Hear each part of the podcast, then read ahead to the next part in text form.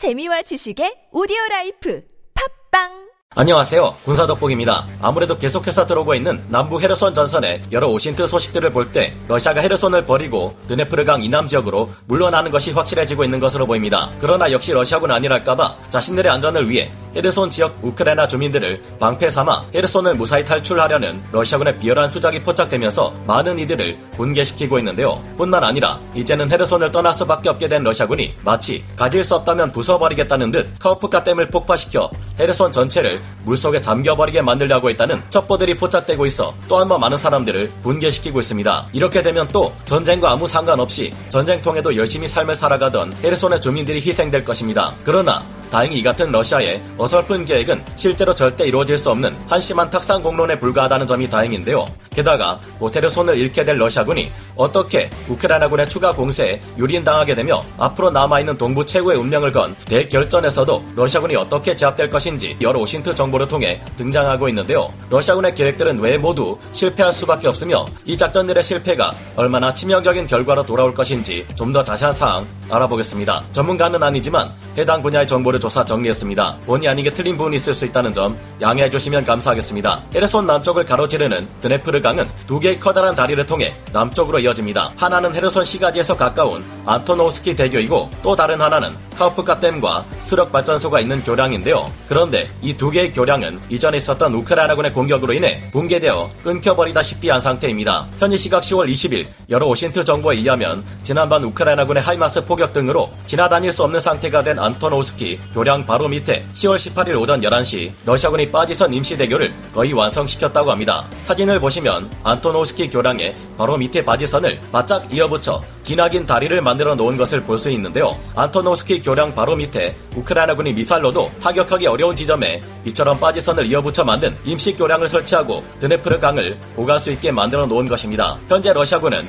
완성된 임시 빠지대교 상판에 크레인과 지게차를 동원해 차량들도 오갈 수 있는 평평한 갑판을 올리는 작업을 하고 있다는데요. 최근 러시아군이 이 같은 임시 빠지 대교를 만든 것은 순전히 드네프르강 이북 지역의 헤르손에 갇힌 러시아군을 탈출시키기 위한 용도인 것으로 파악되고 있습니다. 왜냐하면 드네프르강 이남 지역에는 다리를 건너올 러시아군 병력들을 수송할 차량들이 눈에 띄는 반면 반대로 드네프르강 이북 지역으로 이동하기 위한 군수물자 보급 차량들은 전혀 발견되지 않고 있기 때문입니다. 러시아군은 현재까지 드네프르강을 건너는 폰툰 페리나 페리, 빠지선 등의 민간인들을 계속해서 내보내고 있을 뿐만 아니라 이에 대한 보도를 러시아 관영 매체의 방송이나 SNS를 통해 자주 보도하고 있는데 그 이유는 이들을 방패막이로 내세워 우크라이나군의 추가 정밀 타격으로부터 스스로를 보호하기 위해서인 것으로 추정됩니다. 안토노스키 대교 바로 옆에 건설된 이 임시 빠지선 교량에서도 주민들을 포함시켜 다리를 건너는 모습을 공개하며 우크라이나군이 이 임시 빠지선 교량을 파괴할 수 없도록 할 것으로 예상되는데요. 아마도 이 임시 교량을 건너는 수많은 주민들 중 상당수는 일반 사복으로 복장을 갈아입은 러시아군이 많을 것으로 예상되며 다리를 건너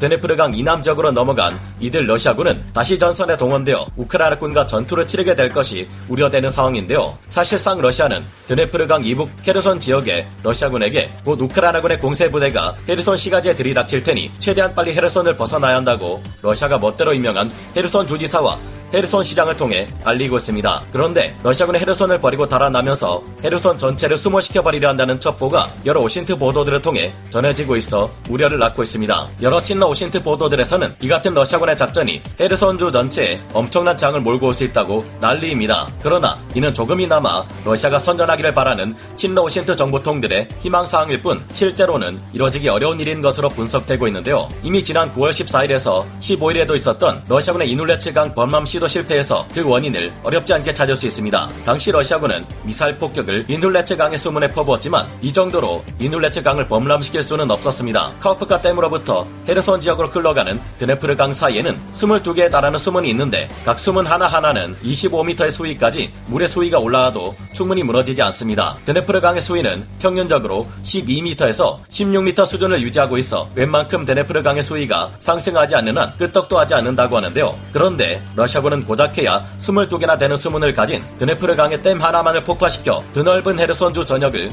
물에 잠기게 만들겠다는 가서로운 발상을 하고 있는 것입니다. 드네프르 강은 길이가 무려 240km에 달하며 폭마저 23km에 달할 정도로 엄청나게 거대한 강인데 고작 커프가 댐 하나 파괴한다고 해봤자 그 영향은 미미할 것이라는데요. 만약 카호프카 댐을 폭파시킨다고 해봤자 드네프르 강의 수위는 최대 3m 정도밖에 올라가지 않아서 헤르손 주를 수몰시키기는 어림도 없을 것이라고 합니다. 100번 양보해서 시간이 지나면 이 같은 수위 상승이 이어져 헤르손 주가 물에 잠긴다고 다소 황당한 가정을 한다 해도 그 정도가 되려면 며칠 이상의 긴 시간이 필요할 것으로 판단됩니다. 카호프카 댐을 통해 크림반도의 러시아 군들에게 필수적인 식수와 전력이 공급되고 있다는 점을 감안할 때 오히려 이 같은 카호프카 댐을 러시아군이 파괴하겠다는 것은 자신들 스스로 크림 반도의 생명 유지 장치를 떼어버리겠다는 것이나 다름없는 계획인데요. 만약 러시아군이 정말로 드네프르 강을 범람시켜 헤르손 지역을 물에 잠기게 만들 생각이라면 지난번 우크라이나군 공병대들이 테테리프 강을 범람시켜 러시아군의 공세 경로를 진창으로 만들었던 것과 같이 행동해야 할 필요가 있는데요.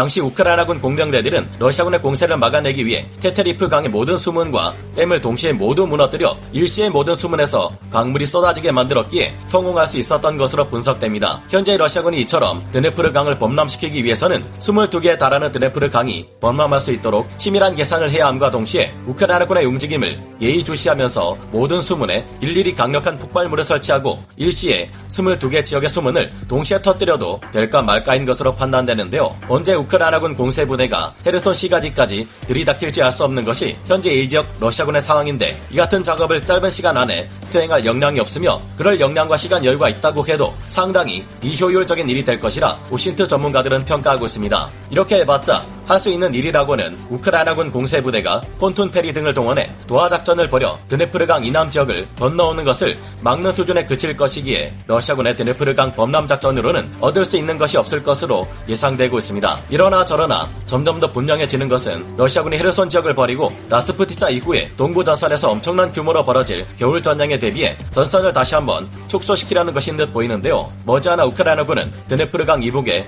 헤르손 전역을 탈환할 것으로 보이며 이렇게 될 경우 크림반도에서도 러시아군은 보급을 할 수 없게 될 것이 예상됩니다. 왜냐하면 우크라이나군이 헤르손을 탈환할 경우 헤르손으로부터 크림반도에 입구를 할 수 있는 아르미아스크 지역이 약 102km 지점에 놓이게 되기 때문인데요. 즉 사정거리가 70km에서 185km에 이르는 토치카 이후 전술 탄도 미사를 배치해 크림반도로부터 헤르손으로 이어지는 주요 보급로를 타격할 수 있게 된다는 것입니다. 우크라이나군이 적지 않은 수를 보유하고 있는 토치카 이후 전술 탄도 미사는 A형의 경우 70km, B형의 경우 120km, C형의 경우 185km에 이릅니다. 이 점을 감안해 보면 크림반도로부터 헤르손으로 더 먼 거리를 둘러 이어지는 172km의 잔코이까지 C형 토치카 U 전술 탄도 미사일로 타격할 수 있을 가능성이 커지는데요. 잔코이에는 러시아군의 공군 기지가 있지만 이곳이 우크라이나군 토치카 U 전술 탄도 미사일에 공격을 받을 경우 오히려 더 큰 타격을 입을 수 있습니다. 이 때문에 헤르손이 장악당할 경우 러시아군의 보급로는 마리우폴에서부터 이어지는 보급로만 남게 될 것으로 보입니다. 이처럼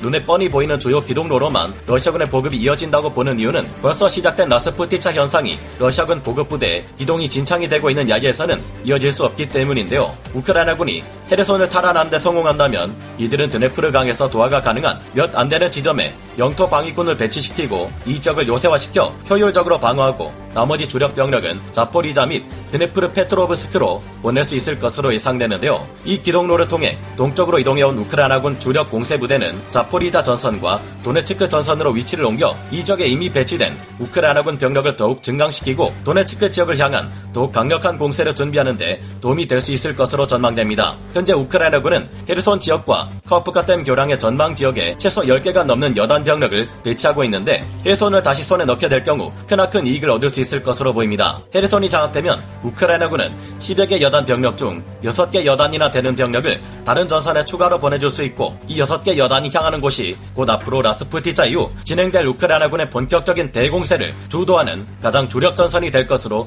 예측되고 있는데요. 어서 빨리 우크라이나군이 헤르손을 탈환하고 크림반도와 자 포리자, 도네츠크까지 손에 넣어 마지막 결전을 위한 유리한 입지를 확고히 할수 있기를 기원해 봅니다. 오늘 군사 돋보기 여기서 마치고요. 다음 시간에 다시 돌아오겠습니다. 감사합니다. 영상을 재밌게 보셨다면 구독, 좋아요, 알림 설정 부탁드리겠습니다.